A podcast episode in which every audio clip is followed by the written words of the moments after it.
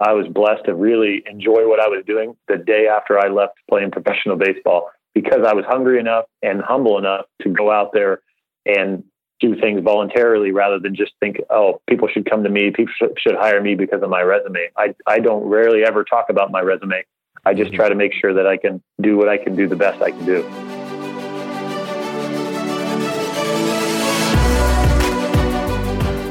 Hey, and welcome to Ahead of the Curve. I am Jonathan Gelner, and thank you so much for being here. This episode is brought to you by Baseball Cloud. Baseball Cloud's revolutionary software platform brings to life the numbers captured by TrackMan and FlightScope. This provides colleges, players, and facility owners around the world a turnkey product, allowing them to analyze their data using key metrics and custom visualizations on one intuitive user interface. Go to baseballcloud.com to find out how you can have your own data analytics department for your program. Data has a story to tell, and Baseball Cloud gives it a voice. In today's episode, I welcome Dave Coggin, former Major League Baseball player, current author, and owner of PFA Fitness in California. Dave talks about some of his best practices to intensify pitching and how he creates better command. But Dave also shares his own personal journey from a professional athlete to his inspiring evolution as a performance trainer and owner of PFA. If you have no idea what the words pocket, whip, and stick mean, then you will after this episode. Here is Dave Coggin. Dave, welcome to the show. Thank you. Thanks for having me. Absolutely. And, uh, you know, I, a good friend of ours, Matt Kozderka, put me in touch with you and, and said that you were doing an absolutely fantastic job. And since then, I've been doing some research, and I will have to say, he's right. And so I'm, I'm really excited, and I've been looking forward to this conversation for a while. But for our listeners who may not know you as well as I do or as well as Matt does, uh, can you give us a little bit about how you got started in baseball and where you're at currently and what you guys are doing?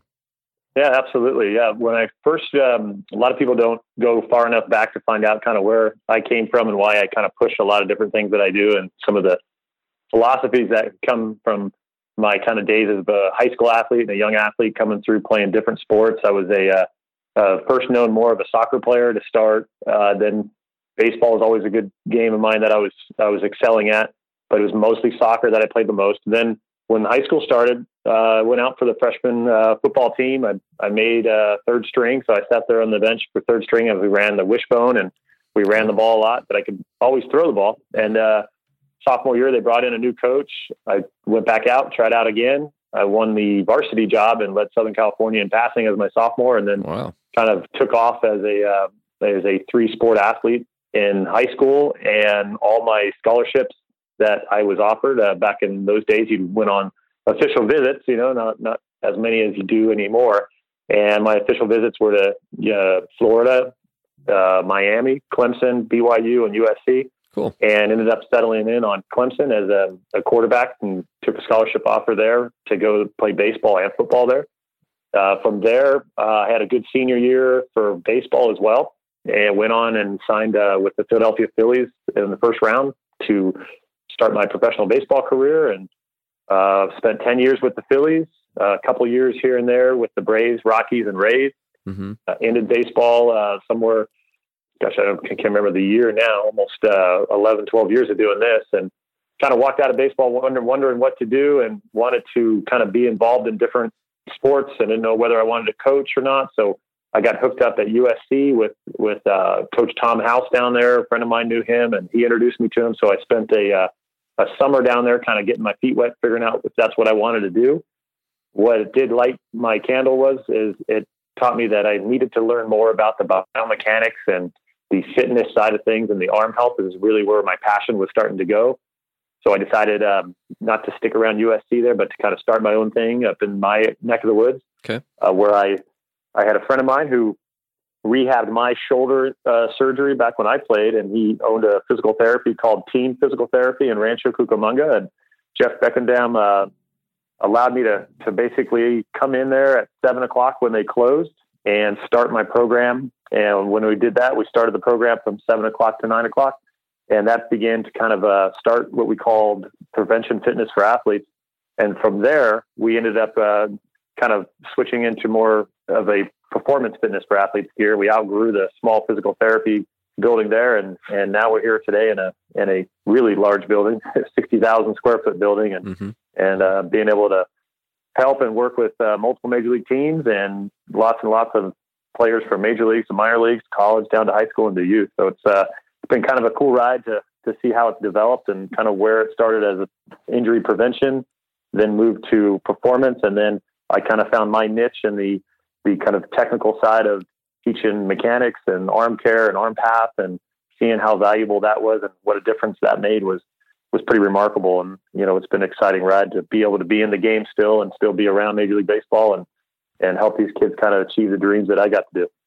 You know, it's interesting that you know if if you could go back to something that you said earlier after you got done playing, everybody goes through this period of time that they're like, well, what do I want, I want to do next? And you know, just just walk us through what what was your process there? And there are probably some people listening that are getting to the tail end of their careers or just starting their their uh, lives into coaching or training. And just kind of if you could go back and and you know give those people advice or give yourself some advice from there. It's a really hard period of time, but what what advice would you give? Yeah, that's that's a great question, and I think my my journey to this point, and it was where I was playing, I was playing independently, right? So there's tons of us that played professional baseball, and then we still think we have some years in us. We're ready just, we're so close to get over that hump and get back on the field and perform at a high level. And I was that guy. I thought for sure I had another couple years I can get back in. I, I signed with an independent team. And um, when that didn't work out, my arm was still bugging me and still having problems. I was like, okay, well, I've done everything that I could possibly do to get back in this game, and it's just not going to happen. So I was able to walk away, at least with my, in my mind, happy uh, with what I tried to do, and it just wasn't the right thing. And it was time to turn the page and move on to something else. So then, I think best thing for me, my best thing that I could give advice for is I never burned any bridge I ever came across. I never treated anybody differently that was either the president of a major, a major league team down to the clubhouse of the single A team mm-hmm. or just a person you met as a fan or as a coach. I always treated everybody the exact same. And so when I was able to kind of, okay, take a deep breath and figure out what do I want to do, that's when the options really were coming to me rather than me having to really search too many places. And through one contact, I mentioned uh, they put me into USC's summer camps and said, hey, there's a guy down there that needs help for running summer camps with all the youth kids that run from Monday to Thursday. So um, I, I signed up. I said, okay, get me involved in that.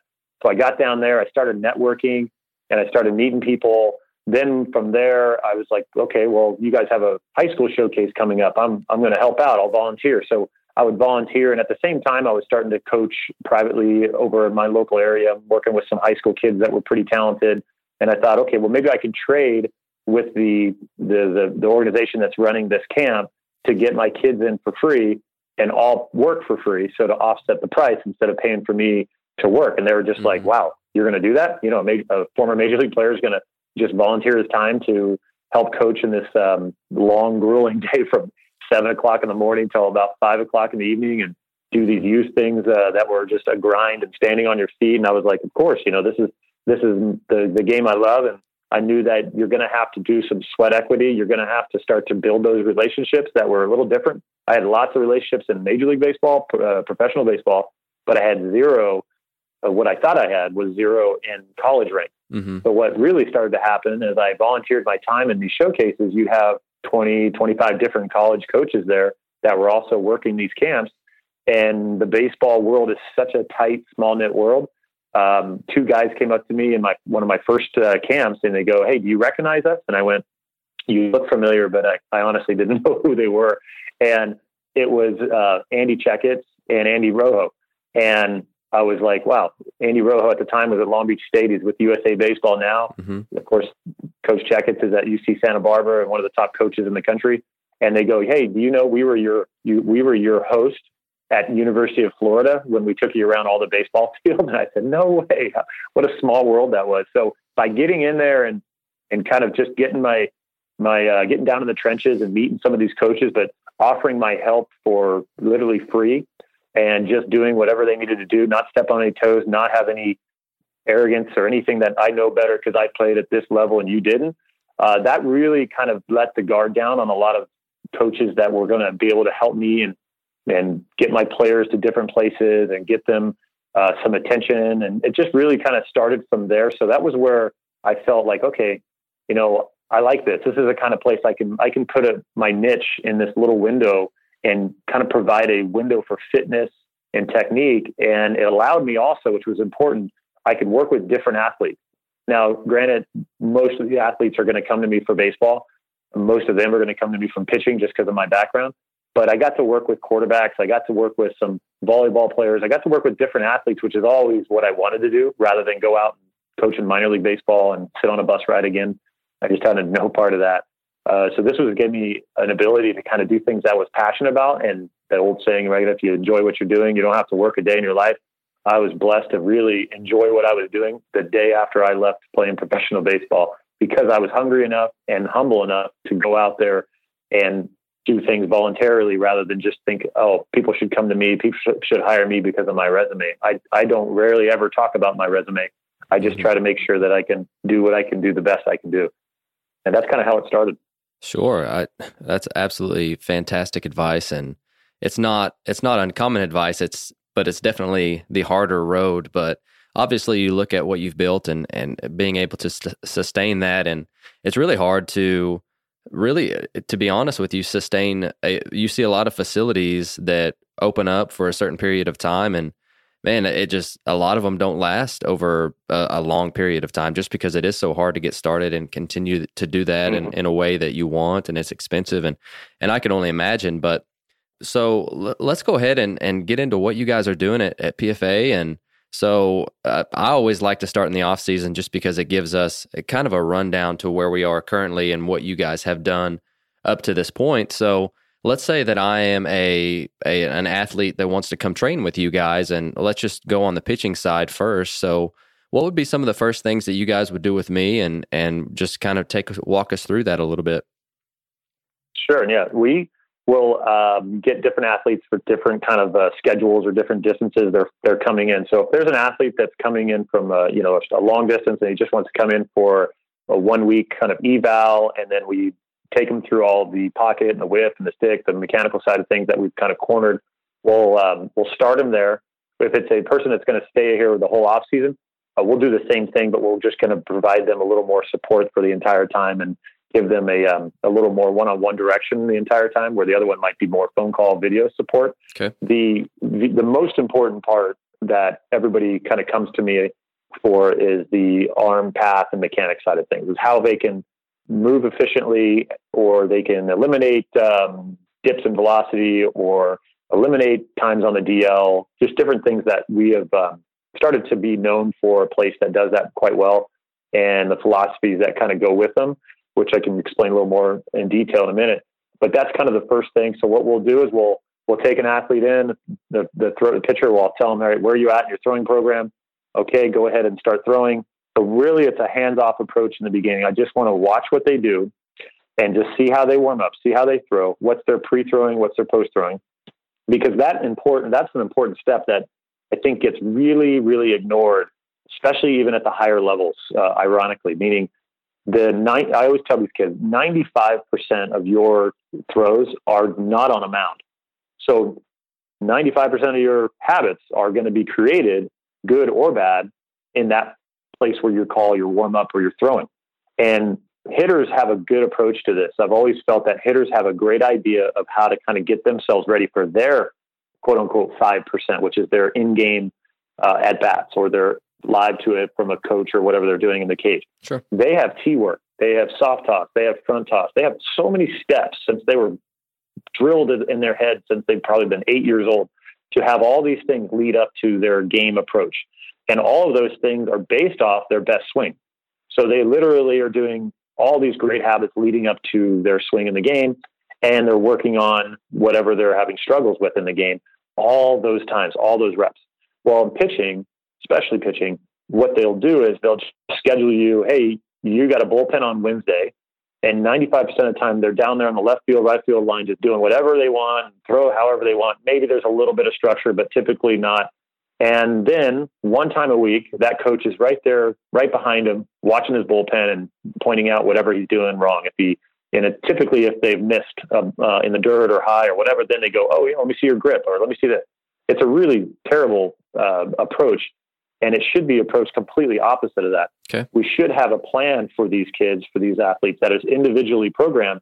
That isn't just a big one size fits all program, but maybe it's a one size fits all, but sprinkled inside these things are individual approaches that would be pointed out in our eval. So that's really where I start. Is I start to see, all right, one, are there flaws in his in his catch play that he can already get rid of, wasted stuff, whether it's just a a habit or actually it's a physical thing that he's doing. Mm-hmm. Then secondarily, we're going to talk about what is the most efficient arm path, who has them, why why should we look at that, and how does that relate to you?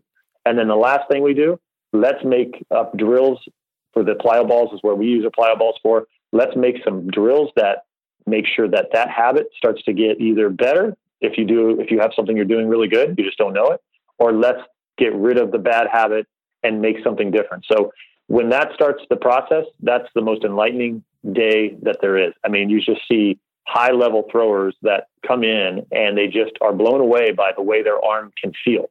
Now, that's the first step, and that's the first step of just noticing what you did. Because before that happened, you would never have noticed anything before that. So, this is really just about not perfecting it, Mm-hmm. but progressing. And once you progress enough, you'll get closer to perfection. And the problem with pitching is, is that everybody wants to perfect so quickly. They want it right now. And it's just something that this is a motor pattern that takes time, years and years to develop, but not so long to unwind if you are uh, needing to unwind it. But it does take some time and some reps. So that's where the drill work, that what I call pitcher's T work, comes into effect because now you're creating a plan before you've even picked up a baseball that's actually starting to correct the habits that you have in the game. And we're starting from an early. And it could be from the arm path, it could be from a landing position. It, it really kind of goes this whole route. But what we noticed was the arm path helped fix many, many things in the landings in the lower half.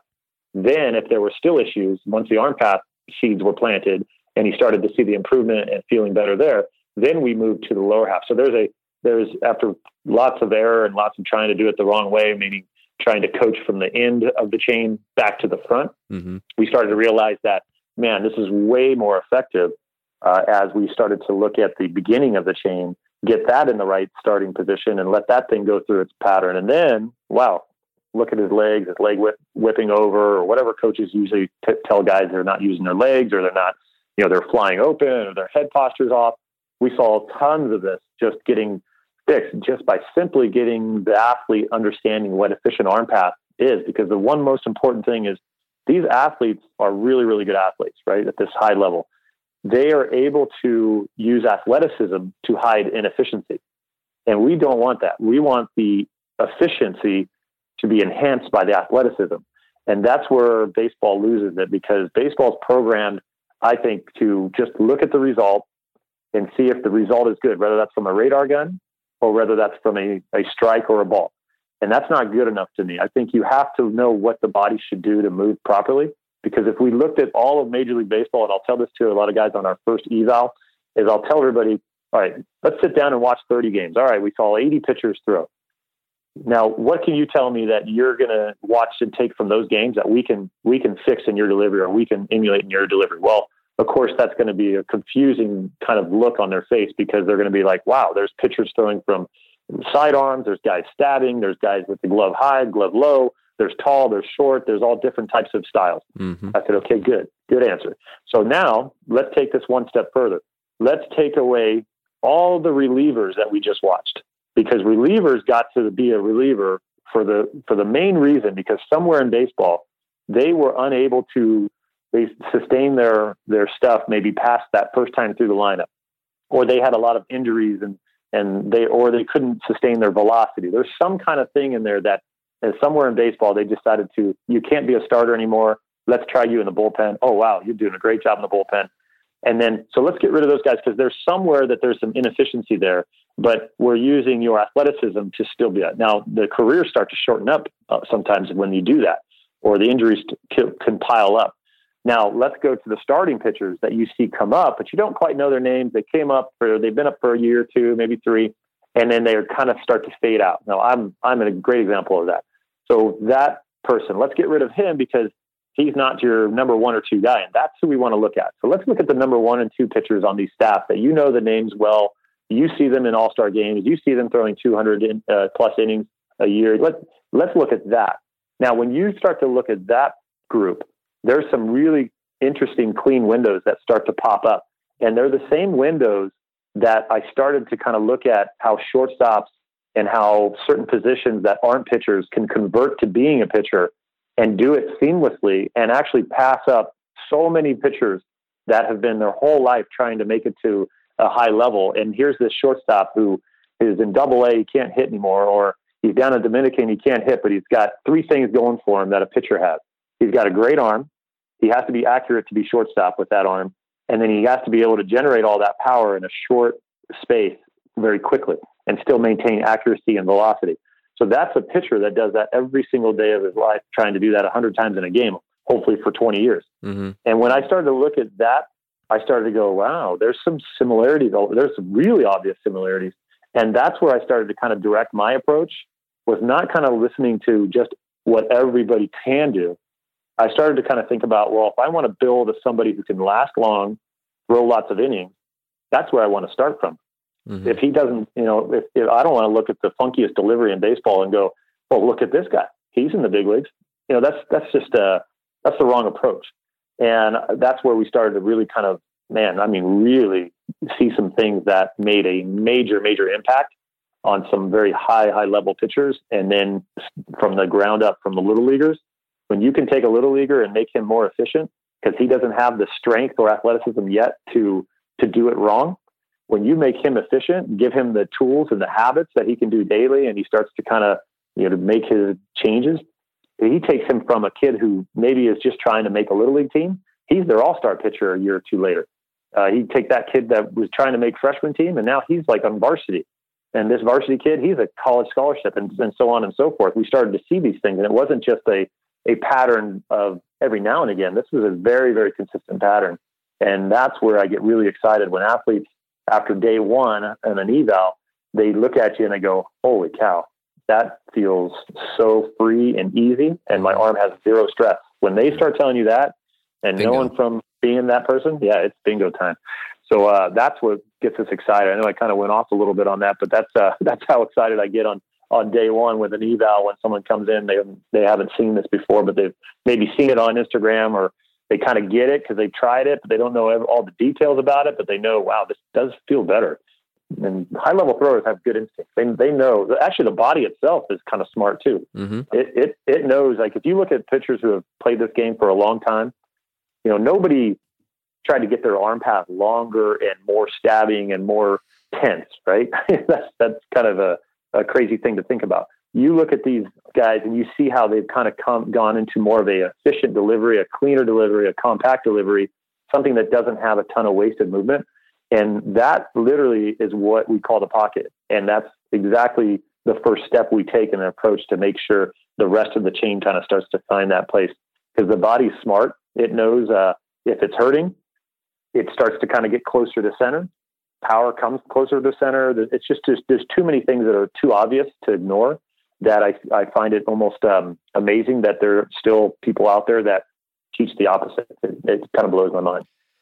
Well, to be fair, it's probably the people that do that are are t- teaching what they were taught in the past, and it they're. True. I mean, uh, that's just you know my observation about that. But you talked about there being yeah. a lot of arm path issues, and and I'm sure that's a common problem that you, that you see, but as best you can through the podcast what, what really are you are you looking for as far as arm path or just some of the some of the other common problems that you see with a lot of the kids that come in and and I know that's that's a variety of ages but mm-hmm. arm path is is that can be from youth age yeah. all the way to big league guys that have terrible arm path but to be short what are some of you know the most common problems that you see and and work tell or work us through what you would work through with them yeah so what I'll do this. I'll, I'll, start kind of painting the picture of how I look at, or how the steps I took to um, to get to the point where the arm path was the most important thing.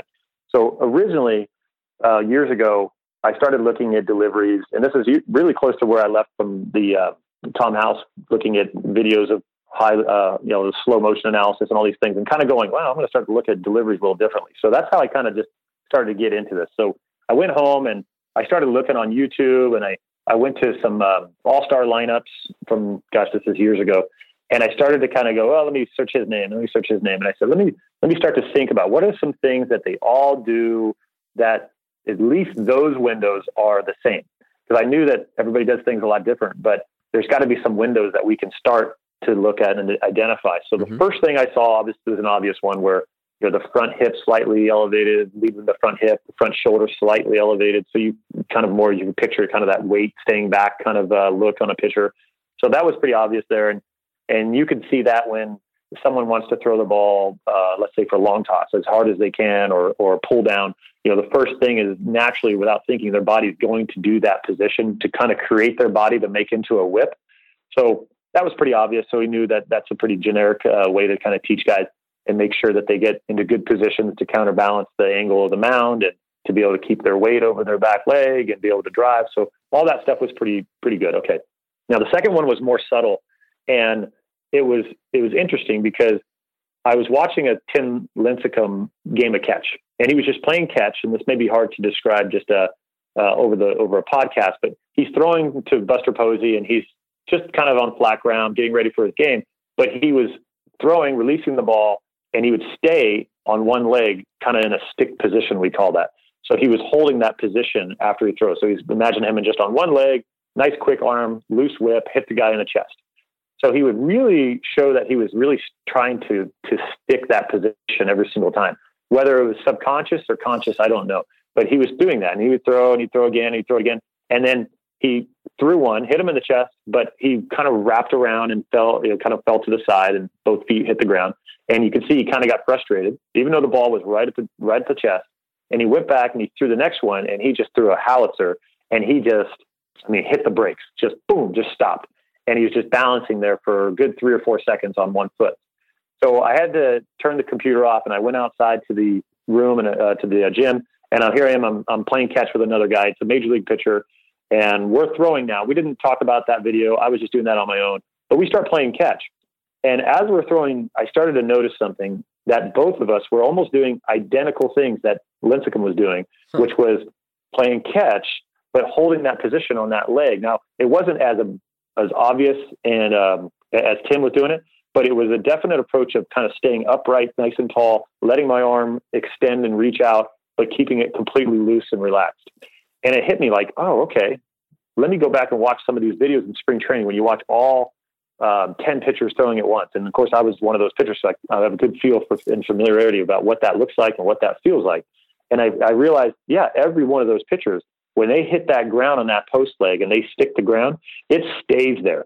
And that upper body creates a nice, good stiffness about it to block and support because the best thing about elite athletes is, is they can push, but they can pull it just as quickly. So, meaning when they go into that full hard rotation to throw 100 miles an hour, they're also at the almost split, uh, at the time that that foot hits the ground, they're going to stop all that momentum. And if you're elite, if you're an elite athlete to do both those things, you're going to be pretty special.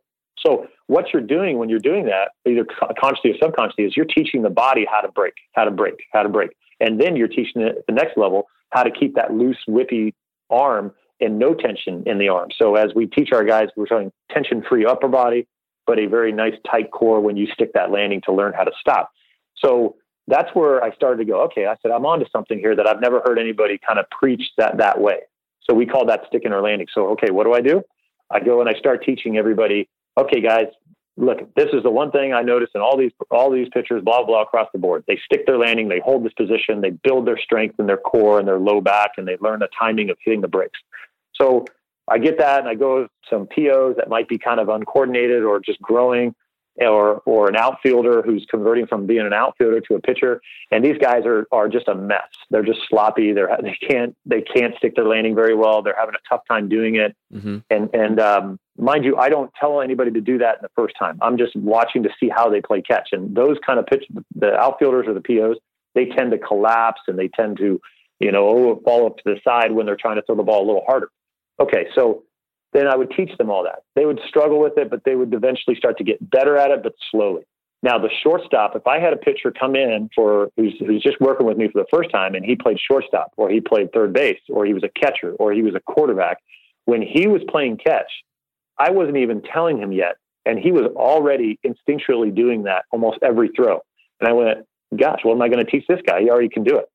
So then it was more of teaching him how to do that at maybe a higher stride length or something, right? Mm-hmm. But it kind of got my interest in something. I said, well, let me look at why these guys can all do it. And what's the difference? And when I started to lay these guys all side by side, it was really obvious.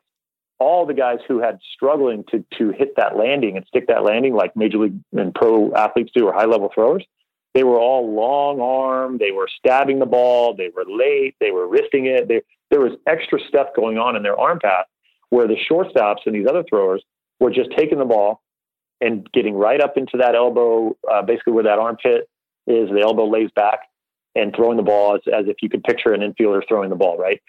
Never were they taught to do any of these things. I mean, you think of what shortstops are, are taught, they're taught everything but really throwing. So they just naturally do things uh, that you have, that when you pay attention to, you'll start to see them. Because if you ask them, Hey, what's your, what's your drills? What's your, what, what are habits you do when you catch plays that, you know, how do you pitch so well? Well, ironically, they have none, right? They have 0 mm-hmm. They just mm-hmm. go out and just throw the ball. Sure. But when you really see what they're doing, you're seeing the ball taken out of their glove.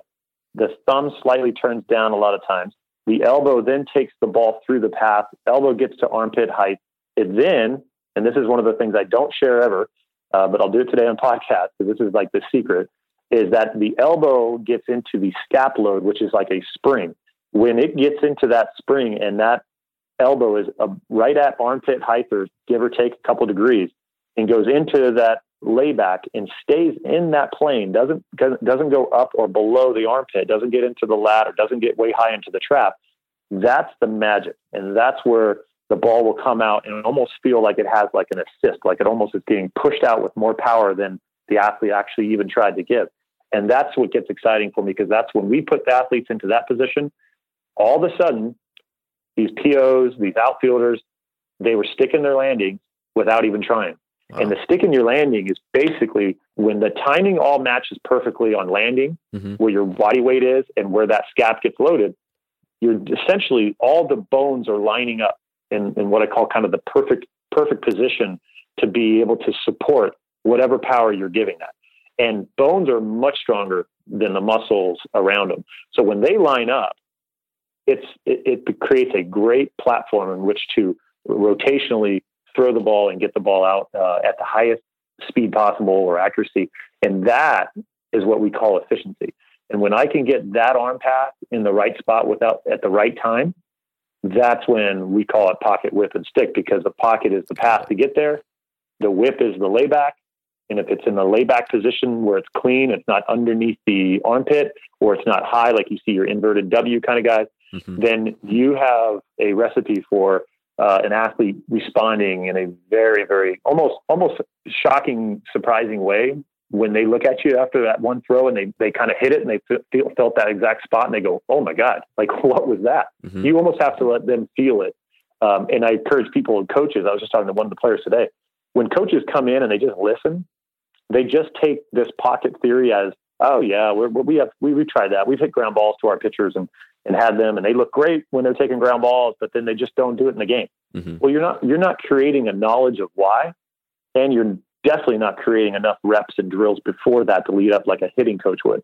And that's kind of the the, the base of that's how I got to how we teach these things. So before I was teaching the end of it, and I was onto it, but I realized really quickly I needed to teach the beginning in part to line up everything at the right time. And once it made that adjustment, it was just wow. Now, if someone's in a great pocket and they're getting into the right time, but they're having trouble still in how, what I mean by trouble is they're not staying in their landing. They can't stick their landing. And by the way, this isn't for games. This would not be for games. This is for catch play. This is for their plyo ball work. This is for their bullpen. Mm-hmm. Uh, once you go into a hundred percent game energy effort, uh, that's a whole different ballgame. That's just like a, a, a, a Olympic racer who's running a hundred yard dash. He can stop you know 20 yards past the finish line in all his practices. But you, when he's when he's into that uh, Olympic event where he's going against the best in the world, he's going to need about 30 more yards to stop. But because he's done his technique perfectly through the, the, the four years leading up to that Olympic event, then you just let them go. And that's how we, we operate when we pitch. So people kind of like think uh, maybe have an idea of like, oh, you're trying to stop, you know, stick your landing on the mount. No, you're working on your body to perform that 95% of the other throws. So that way, when it does ask it to do it at, at the highest possible energy output, it's going to be used to it. It's going to know where to be at the right time. And again, that goes back to the theory of the shortstop. He's not trying to do anything but get his elbow up above his armpit and just throw the ball. And he does that all the time without even knowing it. You get him on the mound, and it just takes some very minimal time to adjust on when to get to that point. So he just learns how to time that with the stride without adding a bunch of extra stuff. He just kind of what we call carries the pocket longer, and he lets it build, and he keeps it simple. And then once it's in the right spot, foot strike, stick your landing, ball goes into that scap like a spring, and bam, that thing comes out like a rocket. So that's kind of where where we uh, identify stuff. Perfect. Now I'm sitting here trying to visualize it, and I, I think you're doing an absolutely fantastic job of explaining it in a way that makes sense. But if there's someone who was trying to look up maybe a major league pitcher that they can find some video on that that does, what are some of the examples that you usually use? Yeah, you can. You'd be surprised once you start looking at it. I have a couple uh, major league uh, pitching coaches and also mm-hmm. minor league pitching coordinators that they'll text me now and go, "Damn it, I can't watch a can't watch a highlight or a game now without seeing it." Awesome. So uh, it's really cool once you start to kind of identify that window. You'll see it. Even I have moms that come in. They're just like, "Hey, is he this this pitcher is really good at it?" Uh, yep, that's another good one. So you can look at like Scherzer. You can look at uh, Kershaw. You can look at Joe Kelly, Eovaldi, you, you uh, Degrom. Literally, the entire Mets staff is a really great one to watch uh, once you start seeing it, you're going to like really notice it. I know it might be hard because even as I'm describing it on this podcast, I'm actually really doing it because that's, that's, the only way I can kind of right. picture it. So hopefully there's hopefully there'll be people listening in, they're doing it themselves and not feel bad because I'm doing it. I'm doing it as I'm talking it. But it's it's something that once you look at it, Degrom's a really great one to look at because some of them are really subtle. So you look at Degrom and and he's um he's uh, an all star pitcher in whatever 2017 or 16 and then you kind of come back forward and you look at his season last year and you go, wow, this is a Cy Young guy. He's, he's a whole other animal. Right. If you look at the comparable of each of them, you'll see if you know what you're looking at the window, that that arm path behind has become just a little more compact mm-hmm. and just a little better timed. And you'll see for sure how that elbow comes up over the armpit, stays over into layback and never goes down. And, you know, again, you'll see it in a lot of guys. And by the way, it doesn't mean you'll see everybody do that, but you will see guys that have at my age they're at the ages we work with a lot of the younger kids or even the, the minor league guys who will probably play just another year or two because they won't try to fix this they'll just keep trying to get stronger in the weight room and not try to get more efficient you'll look at the delivery of the elbow path and you'll go wow because it's a sequence thing as well so we call it call basically the pocket a sequence of going from if you labeled it i'm touching my trap right now my shoulder then i'm going to touch my elbow let's say that's number one and number two is elbow, number three is my hand. So picture that as the uh, a whip. Like your arm is kind of a whip. If the whip follows that sequence, one shoulder, two elbow, three arm into that path, into the scap, into the shoulder blade, then you're going through a really, really perfect sequence, a really natural sequence.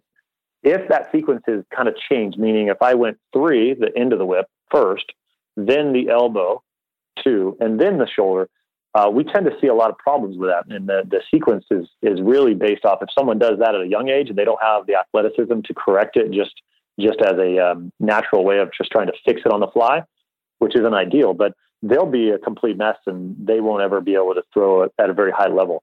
You change that sequence to what the natural sequence. And you imagine if I had a whip in my hand and I'm, and I'm going to crack that whip. And if somebody, somebody halfway through me trying to, to crack that whip, he throws the end of the whip forward well, it's going to change all my sequences. It's going to either get rid of the good crack of the whip, or I can just try to figure out how to manipulate my body around and still try to make that whip happen. So maybe moving my head out of the way or my body and then still try to crack the whip. So again, if I'm super athletic, I'll be able to still crack that whip. But I would be a lot better option if I just told the guy behind me to quit doing that so I can just let that whip be the last thing that comes through and just crack that handle and, and feel that good snap of the whip. So that's what I feel like the arm is like. If I could get that ball, the end of the whip, to be the last thing coming through with the least amount of energy until it's time to get into that load of the scap and then hit the ground and bam, power out, then I'm doing a pretty good job of keeping tension out. And I'm probably going to be easier to control the ball. to uh, manipulate it or to uh, stay healthier. Let me take a few seconds to tell you guys about On Base U. On Base University is an organization that studies how the human body moves in baseball and softball. They offer certification seminars that teach coaches, trainers, and medical professionals how to assess an athlete's physical ability to perform movement patterns that are specific to hitting and pitching. For example, they just put up a blog post on their website, onbaseu.com, that discussed why hip internal rotation is important in hitting and how they evaluate it with their On Base U screen. If you want to learn more about On Base U, I did a podcast with the On Base U founder, Dr. Greg Rose, episode 78, and he talked about how he modeled the screen after golf assessments that he created for TPI. They are hosting pitching and hitting seminars in Phoenix, Newark, and Houston over the next few months. I will be attending one soon, and I hope to see you there. No, I love it. And you know, going through your explanation, the the guy that I thought of was Joe Kelly with the Cardinals early on, and then Joe Kelly with the mm-hmm. Red Sox, and and the change in, in yeah. his arm path, and and obviously that's yep. I mean, he went from being a starter to a reliever, and I obviously you could go into some detail about that, but uh, he talked about his journey through that and and how it's it's made him feel a whole lot better, more efficient, and helped him with his process. But if we're uh, if, if, do you guys do any physical assessments on the players? You you talked about you you do a lot of you're yep. watching them, especially on the first day. Mm-hmm. But do you guys do any screening or anything like that? Yes, we have um, Arturo is our, one of our trainers here, and he's the kind of more of the physical uh, assessment coach. So what he'll do is go through your typical um, you know, blend of FMS uh, type screening to a lot of Cressy's uh, sh- uh, shoulder blade scap work, and then he also addresses a lot of the hip stuff from uh, uh, Gray Cook and the low back stuff from from these guys. So um, they'll go through that whole assessment, and uh, we'll that'll be kind of blending their workout and kind of putting the into the weight room the stuff that they need to get improvement on. It's kind of interesting, you know, with with what we see. It's it's the physical therapy side of things or the assessment side of things, they might see, you know, some issues in tight hips or, you know, the scaps being uh, lower or whatever that may be, that they might see some winging. And they'll give the, the athlete all these exercises to perform those better, especially if we're talking about, let's talk about the shoulder blades. And they'll give them a lot of exercises where they're emphasizing proper scapular movement. And, and that's great. But what's the disconnect is that the pitching coach doesn't understand why that therapist is doing that. And the pitching coach should understand that because if you think about what's happening is that shoulder blade's not functioning correctly. And when that stops to function correctly, you know, we're sitting here as a pitcher, as a high level thrower. That's such a crucial part of your body to be working properly, not just to put the humeral head in the right position, but to use that as that scap. So whenever I look at, uh, when I started to look at those scap plank pluses or the uh, shoulder blade, you know, trying to work on getting the movement of the Ys on the on the wall that Cressy puts a lot of uh, points onto.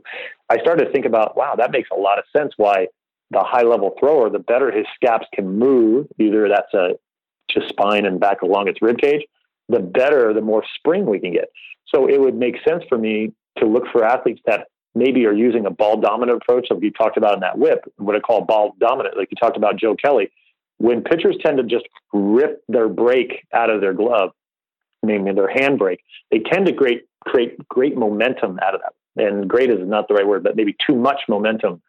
And then when momentum is created like that, it's hard to find that path back again. So when we control the break a little slower, then that's a big difference you'll see in, in like the Cardinals version of Joe Kelly and the, the version now. You'll see that the ball is much more controlled and that the elbow now and the arm path is controlled in a, in a manner to get to the scap. And then the better that scap gets into that spring and out of that spring, it's at the right place, it's, it, it creates a, a much higher spin. And that's where we saw a lot of our pitchers were going to spring training and they'd come back or they'd call and they'd, they'd text me going, man, my spin rate uh, increased X amount. And we know why, because we know that the arm, by being put in that better position, was being able to smoothly come out of that that uh, layback, and which creates a heck of a lot more uh, extension out there, and then more more spin on the ball. So, and that wasn't because we we knew that we were creating spin more spin. It was really just a byproduct of the teams were telling us, "Hey, your players are all ranked in these high levels of spin rate on the team. What are you guys doing?" So teams were coming out asking me, "What are you guys doing here that's different?" And we don't see all the computers, we don't see all the uh, different high speed cameras and all this other stuff. And I simply was telling them what what I just told you guys and the drills that we put them through, and the uh, the differences were being made were pretty pretty staggering. No, absolutely fantastic. And you know, an- another thing that I I'm all in on, and that's culture. And you know, from the looks of things, and again, I I've never been there, and all I see is what you guys are posting on social media all the time. But it looks like you guys have the culture aspect rolling, and I love that. And I, I think that your culture breeds excellence. And so, talk to us about, especially from the from getting it started to where it is now how have you guys been intentional about building the culture there, and what have you guys done for that?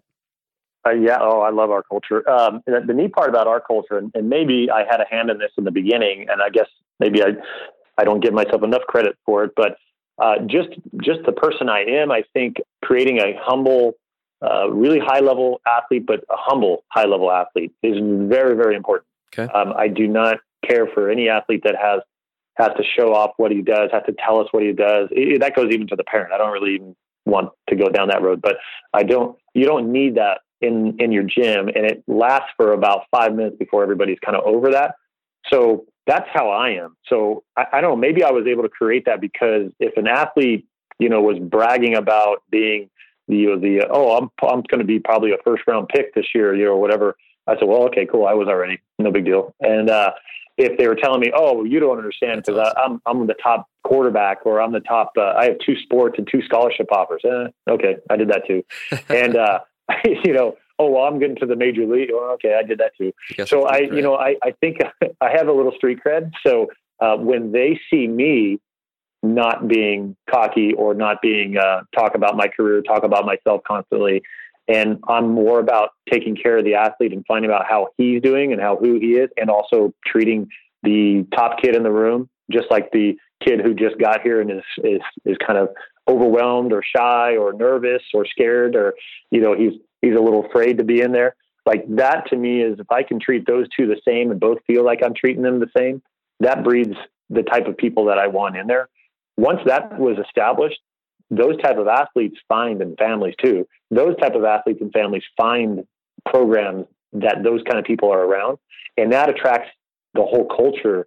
And then the culture is done. Like i don't have to do anything anymore. I mean when i have a kid that comes in and and he's a 2.0 student and he's doing stuff he shouldn't do and he's uh you know being a being a dummy in the workout cheating and cutting corners and all these things i don't need to say anything to him because he's not getting anybody around him to, to fall into his style of, of work, you know, and he'll disappear himself. like that. I don't have to like push him out.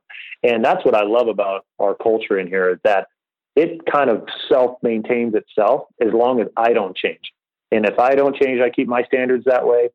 Uh, no matter where I'm at or how how successful we get, then that culture will stay the same. I think it's been built long, long ago. I love that answer, and that's part of surrounding yourself with people that are just as good or better than you that push you every day, and and you're setting that that tone every day uh, of what you're modeling that behavior that you want, and and I you know that's something that I truly truly believe in.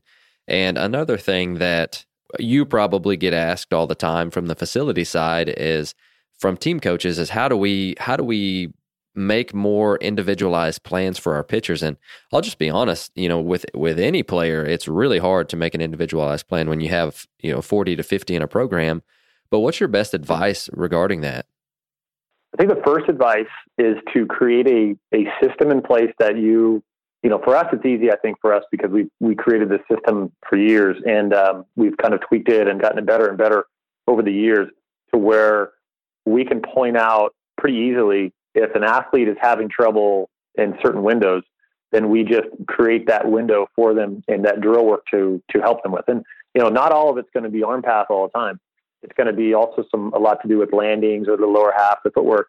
So by creating an eval step, so if I was if I'm a coach that has 15, 20 guys on a team, then the first thing I want to do is, is almost schedule these five pitchers for individual evals for Monday and then Tuesday. So it's almost like you're having your uh, your your first week is just spent on let's see how they play catch and let's see what their habits are.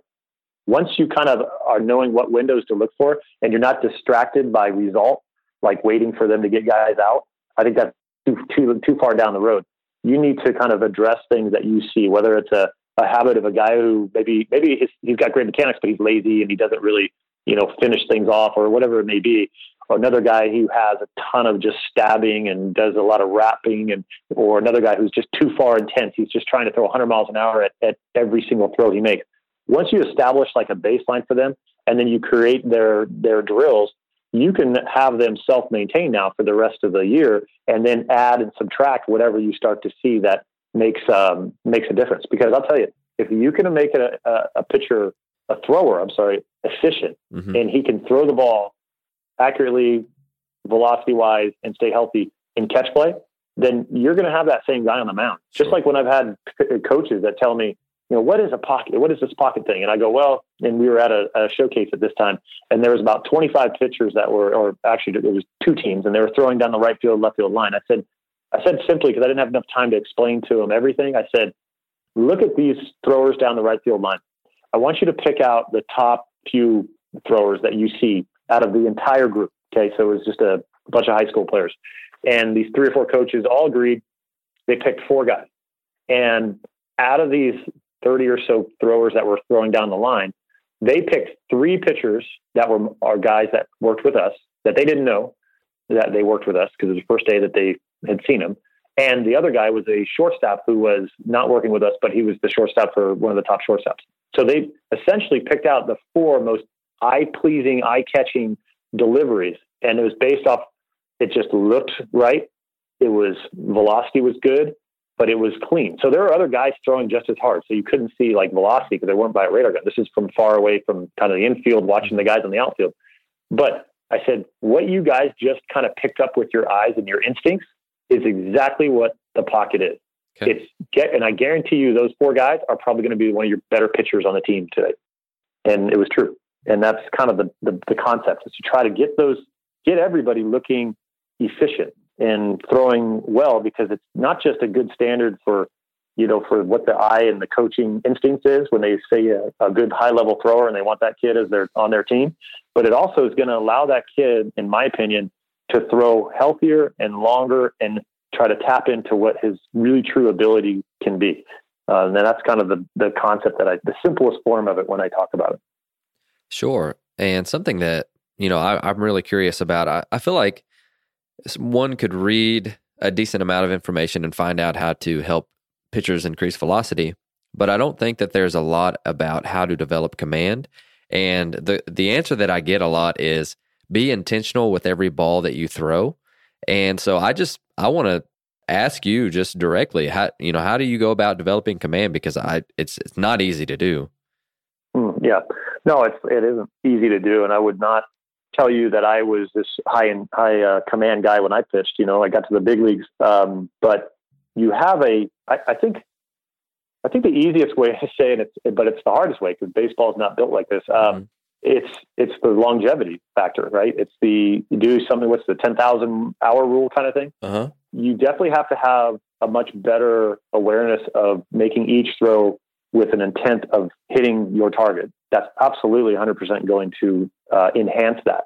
Now, that being said, I kind of say this a lot. I think there's a lot of people that are attorneys and office workers or waiters or bartenders that could have been major league pitchers, but baseball didn't give them enough time.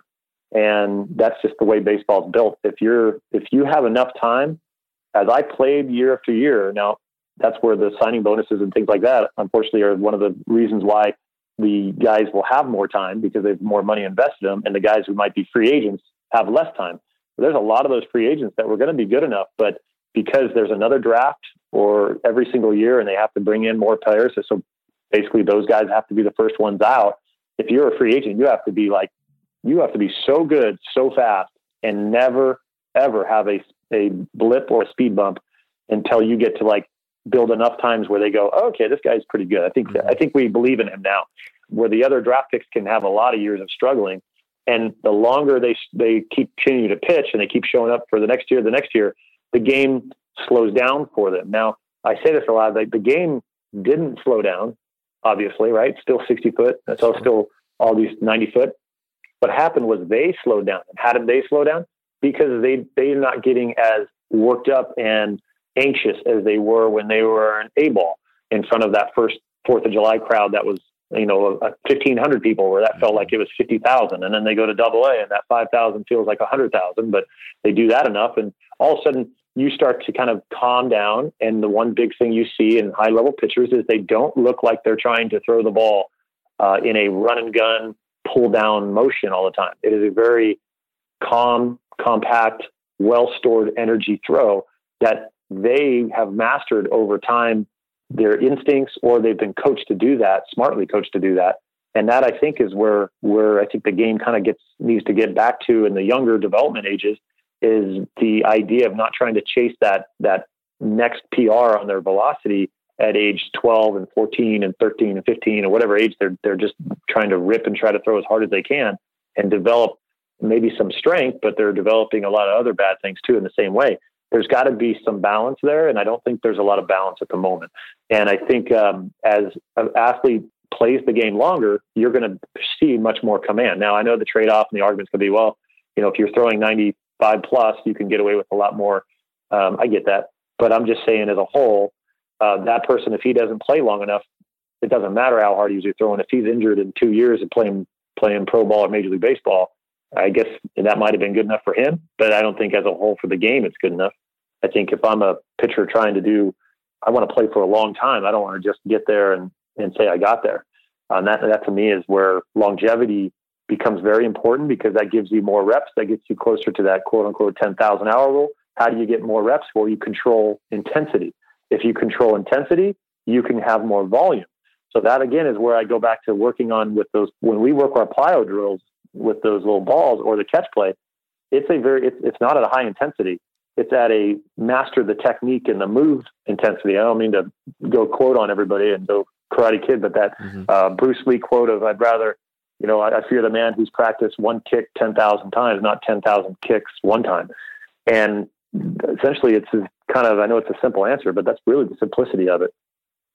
Awesome. I love that. And, and I love that some of that comes from your personal experience. And and I think that that's that mm-hmm. definitely has some credibility to that. And you talk about balance a lot, and man, it's it, we don't have to live on one one side or the other. I think the gray area is a pretty good spot to to be in, and a lot of different things that that because we look at guys that are really really good, and they're good at a lot of different things. They're not just good at one thing or another, and and I love that. And I love love hearing that from you. And so let's let's flash forward to in season, which is you know what we're getting in now, and California has been in season for probably a couple weeks now. But what would a let's say that I, I think I, you know talking with some guys, I just got back from LA, and I think they play about three times a week in high school, and mm-hmm. obviously once a week, uh, your guy at least for starters. But what would a, a week look like for guys that are that are training with you that are now in high school or in college? And how would you, if if you could, if you could ideally set up their week for them, could you take us through just a little bit of what each day would look like? Sure. Yeah. I mean, it, it does it does uh, vary. Some high school programs sure. um, have a very specific plan. Some don't have any. Some say they do, but don't. There's different very variables in that. But I would say that the um, typical pitcher who maybe let's, let's say he's throwing on uh, on Friday. So let's say it's their Friday starter. He'll throw a game on Friday, and that's you kind of prepare whichever way that you're comfortable preparing. Day two, the, the day after, it kind of becomes more of an option. But if I think about these things, um, if this is the best way, I guess, to most simplify it is if you think of what is the most um, high intensity action that a baseball player can do on their arm, there's pretty much like four different ways. There's the game, which is obviously the most intense, the most layback, the highest amount of volume. Then you have a high intensity bullpen. So if you're a high intensity bullpen guy, you like to throw harder in the bullpen. That's the second one. Uh, if you're a long toss guy and you're out to your max distance, then that's going to be your high intensity arm. And then the uh, other one is going to be a pull down. So then maybe someone likes to do pull downs, whether that's in a radar gun environment or just a out, out after after long toss of environment. So, you, so the reason why you need to know these four is is to bring kind of a common sense approach to it to make your kind of life easier and plan out if you're on. So it doesn't matter what day you're doing this on. Is that if you were to max out high intensity on your legs, let's say for a workout. I think everybody would agree you're not going to go do that the next day. You're either going to do an upper body lift or you're going to give yourself a complete rest or you're going to do a light leg lift to kind of break up some soreness. So if you take that common sense approach that everybody kind of knows to do, then you know on any of those type of four things that you've done, then you can take that same approach. I'm not going to long toss as far as I can on Monday and then long toss on Tuesday back to back and long toss on Thursday if I really pushed out to my longest distance mm-hmm. because now your body needs time to prepare all the tissue, micro tears, those kind of things. Same if I had a game, same if I did all that stuff. Now, if you want to gear down those things and not get to your max, so let's you obviously couldn't do that in a game, but you might eliminate pull downs or your long toss is 90% of your distance, or you just throw your 100% distance, but you're trying to gear down and not throw as much volume or, or intensity, or you uh, are going to throw a bullpen, which let's say you're going to throw a lighter bullpen, which maybe could be a, a short box or just a lower intensity bullpen uh, with the Braves, we used to throw back-to-back bullpens when I when I played and that was in a five-day rotation. But they were specifically shorter and more about control and touch and feel, or breaking balls on one day and just fastball command on another day. So there's um, there's ways that you can just all right. I, I, I was going to throw a light bullpen, but it, it ended up being 40 pitches and a little bit longer. All right. Well, then tomorrow I'm going to have a light day of playing catch because I don't want to go bullpen, high intense bullpen. Then I'm going to go do pull downs the next day. Then I'm going to do long toss the next day. And then I got a day off and then I'm going to do game. Well, if you, you see that, that's three high intensity days that your body's not recovering. So just approach it pretty simply like you would approach uh, just a general workout and use that approach for your throwing. Does that make sense? Kind of. Definitely. I'm saying it. No, absolutely, absolutely, and you know, it, it's something that that kids need to have an understanding of uh, if they don't have a plan to make one just just so uh, routine is a lot of of what builds inconsistency i think and and so i love hearing everybody and especially your uh, your week long stuff because then we can pick and choose and make that plan individualized and you know in the past whenever i yep. did work with pitchers a little bit some guys like to get on the mound more some guys didn't yep. and it just you know it totally depended on what they wanted to do, and I would give them some freedom within that, eh, which is what what you're talking about as well. And so we get done.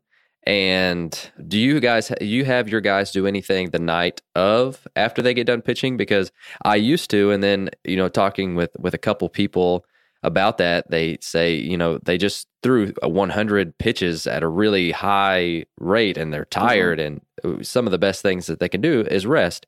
And I used to have them do some sprints or do some post throwing, uh, deceleration work, and you know upward throws and rebounders and, and different things like that. But mm-hmm. you know, what's what's your advice on that? And just I I love to hear you know what what guys are doing after or and again it all comes back to the individual and and what they like. But what would your advice be regarding you know post throwing routines or uh, especially conditioning? Yeah, and can I add one more thing? I think is a good piece of advice before I sure. forget. Yeah, go ahead. About yeah, about that, making that week, one week plan yours. I have my pitchers now, uh, some of my college guys, I'm having them buy a calendar. Okay. So this sounds like old school, but I know writing down stuff uh, on paper seems to be still the best way to do it. But I'll, I'll have them buy a big eight by 11 calendar or those big old ones from, who knows, Barnes and Noble or something, and have them record what they're doing each day after they've done it so that they can kind of keep that log all year long. And then they can look at their best weeks and their best games and start to kind of see if there is a pattern of things because there there may be things that changed. You know, they might have had the, a, a pre-plan, but then maybe rain came or a doubleheader was uh, postponed, a game has come up, and it, different things, right? If they record that on a big calendar, and there's something about a big calendar, and the reason I'm saying that, I know you could do that on your phone. I know a phone has a calendar. I know you have a memo card, you know, all that kind of stuff. But there's something about that just visual when you see it and you write it down that I think can kind of paint a better, a bigger, a better picture for the whole entire month. Um, so I would suggest that they do that as they're trying to plan out, because as you said, everybody's a little different.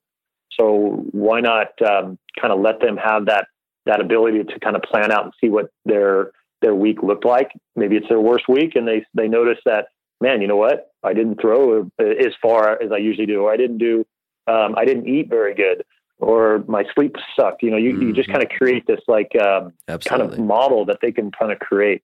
So I know I, I just didn't want to forget that. And then on the other side of things, on the on post throwing, post game, yeah, everybody's been different. I've, I've played with guys who went right directly to the weight room and busted out some some legs and and some back exercises right afterwards. Um, I know exactly what you're talking about. There's plenty of people out there that say, you know, well, why are we going to uh, re-fatigue the, the body that's already fatigued that's trying to recover? I, honestly, you know, do you ice? Do you Marc Pro? Do you stim? Do you? There, there's a million different. Do you cryotherapy? So there's a lot of different things, and I think going back to maybe just trying different things uh, and recording it might be your best um, your best answer to that. And I don't really give everybody a full hard. You got to do this. You got to sprint. You got to do this afterwards. I really tend to uh, make sure that they're getting a good, uh, healthy diet after recovery. They're they're getting sleep. They're getting uh, a lift the next day that might be more leg and, and back dominant, and just let them kind of just recover. Let their body and their mind recover from from their game. If they didn't pitch a lot or they're just a bullpen guy and they want to stay on their plan for lifting, then stay on your plan for lifting if that's been feeling good. If you're a starter, it's a little different thing. You know, you might you might be a starter though, and you might be knocked out of the game in the third inning and thrown twenty you know twenty five pitches or something, or just been pulled. So there's a lot of different factors that can that need to be uh, flexible on on how you approach it. So to me, um, I think it's just an experiment. Got it, definitely. And uh, long story short, it's uh, it's all about the individual, and I, I love that answer, and that's that's why it is so hard to be able to do that. But it comes down to having consistent communication and having the kids think about it a lot. And so I'm I'm really you know you you've been doing this for a little while, and what's something that you've learned lately that's gotten you really excited? Oh, I mean, pretty easy answer there. That's going to be the pocket. I'm telling you, that thing gets me excited. Even this morning, I I, I, had a new pitcher come in that has I haven't seen in a while, and, and he just we had a couple new kind of twists and ideas to how to get to that that spring of the shoulder blade, and he's just walking out of this place as if he's just been given a new lease on on baseball life. that to me gives me more enjoyment than anything I could uh, ever imagine coming out of baseball, even my own career. sure, sure. I'll have to for all the pitching coaches out there, definitely, definitely give that a look. And and that's yeah. really interesting because I've never heard the terms pocket, whip, and stick before. But as I'm feeling through it, as you're explaining it, it man, it's it, it really is. It's it's eye opening for sure. Oh, so, it makes makes too too much sense. right, right. and what? So uh, so you show up some, one day to the facility and you tell all of your players that you guys are doing this today or it's this day of the week and they get to do this, what would that be? So something that gets them really excited, mm-hmm. they love in their training, whether that's a competition or just uh, whatever that could be, a game, just anything that that you have regarding that. I'd love to steal that from you. Oh, um, I, I, the way we kind of there's a big natural competitiveness around this whole environment and the culture that we have here. So we have like it's almost fun to watch the bullpens go on because everybody kind of is around the mound and and watching each one get better. And, and it's neat because these kids, when they can see the windows that we talk about, they become very good at being coaches for themselves, but not only themselves, but their their partner in throwing or their buddy on their teammate they bring in to or to a gym or encourage, hey, you know what, this is working for me. So to me, it's it's kind of that element. There's not really a uh, I, I enjoy having a lot of people watch bullpens and be around the bullpen, create kind of a little bit of a, you know, they're not, sometimes they're roasting each other, you know, which is kind of fun. Uh, sometimes they're just watching and just going, getting excited for them when you see these light bulbs pop on. Competition wise or things like that, you know, I, I, you know, there's not not too much of that. I don't have a great idea for it. Otherwise, though, we do have a gym with basketball in, in our gym, so uh, we do have to kind of temper and control their will need their wants to leave the workouts uh, and go play workout or uh, play basketball or horse. So that that might be one of the things that I get a little bit uh, trying to wrangle them in for. Mm-hmm. But um, yeah, I don't I don't think I have a great answer for like some sort of exact I don't know competition. I hear what you're saying, but I think the whole environment creates its own competition of of just wanting the other kid to be successful, even if they're even if they are playing against each other that week. It's always been pretty cool to see. Definitely, definitely. Kids love competition, and we talk about the kids these days, but we put them in the in the competitive environment, and I mean, it's it's just in our nature to love that, and and I'm always trying Yeah. to steal steal really good drills from other people that involves that, and trying to think about ways that we can make it competitive or just keep a point system for that because it heightens your mm-hmm. awareness, it locks you in psy- psychologically, and and that's really good. But before you go, the Yeah. the question that I ask everyone is their for their favorite resources and books, just because I'm always on the lookout for different ways to say things or different things to learn. And so, what are some different resources that have shaped your coaching career? You know, I I, I love um, Don Yaeger, who's a, a friend of mine, and did a book uh, did a book with him called Complete Athlete. That's my book, but the book he had that I really like is The Greatest Teams, where it kind of goes into all these teams that have been super successful, the Patriots and some of these other uh, dynasty type teams, and he's um, kind of broken them down and and looked at them and kind of found out what what made them the way they were made. I love that book. I think that's a great book for everybody to jump into. Another book I like is called Competing Against Luck. Um, that's a cool book just about how to stay focused on on how to grow things and how to almost be kind of an entrepreneur and and not be satisfied with with just uh, what you've accomplished and just keep continuing to try to grow. Those are kind of some of the the, the books that I like to and the, the style of books that I like to kind of read is more about less about baseball, Mhm. more about uh, just the general concept of uh, I don't know being an entrepreneur or just um, just being around great great teams and habits. Sure. I, I think that you take any coach from any field and you give them enough time and they could be another, a great coach in another field for sure because success leaves clues. And you, you put Bill, Bill Belichick in, in a baseball uniform and he'd figure out a way to win. But Yeah. Before you go, Dave, I, I really appreciate you taking the time for us today. And, and I, I've really, truly loved our conversation. I just want to, again, say thank you and for taking the time to do that. But is there anything else that you'd like to leave our listeners before you go? Uh, well, you can you can find a lot of these a lot of my pocket drills and uh, information on my book and my app. I have an app Okay. um, you can find in iTunes called um, Complete Athlete, and you can download that. You can even uh, follow me on that app and and ask me questions through there and see the video library. You'll see some soccer videos as well. Just scroll down to the bottom. You'll see the baseball videos. Um, that's a cool thing. The book itself, I think uh, every single parent and every travel ball organization should get the, the book for them because actually it's more about the lifestyle and the habits of some of our uh, best athletes on and off the field. I did it with Trevor Hoffman and um, hmm Hall of Fame coach uh, Mike Martin from Florida State, and wrote the book with uh, New York Times best-selling author Don Yaeger. And I think we put together something for three years of work that really dives into just every little detail and information from nutrition to leadership to preparation and attitude. Uh, it really has a bit of everything in there, and you can find that uh, the hard copy at Amazon. And I just love if uh, people would share that and and also uh, share their um, share how it helped them, and if they like the book, just let me know. I'd love to share that that thought on social media as well.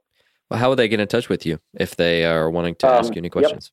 Uh, on the app, you can you can chat with me directly, Perfect. and you can request request to connect, or you can um, go to my Instagram and and you can DM us there as well at PFA Strong One. Awesome. Well, Dave, I appreciate your time and thanks again for being with us.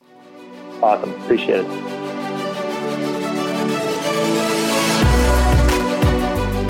Thank you for listening to Ahead of the Curve. Before you go, I'd love to be able to get in touch with you, and we have several different ways of doing so. You can follow us on Twitter and Instagram at AOTC underscore podcast. You can join the AOTC Coaches Facebook group, and if you want to be a part of the mini clinic emails, both of those links are listed below. If you enjoyed the show, please consider leaving us a rating or review to help others find and stay ahead of the curve.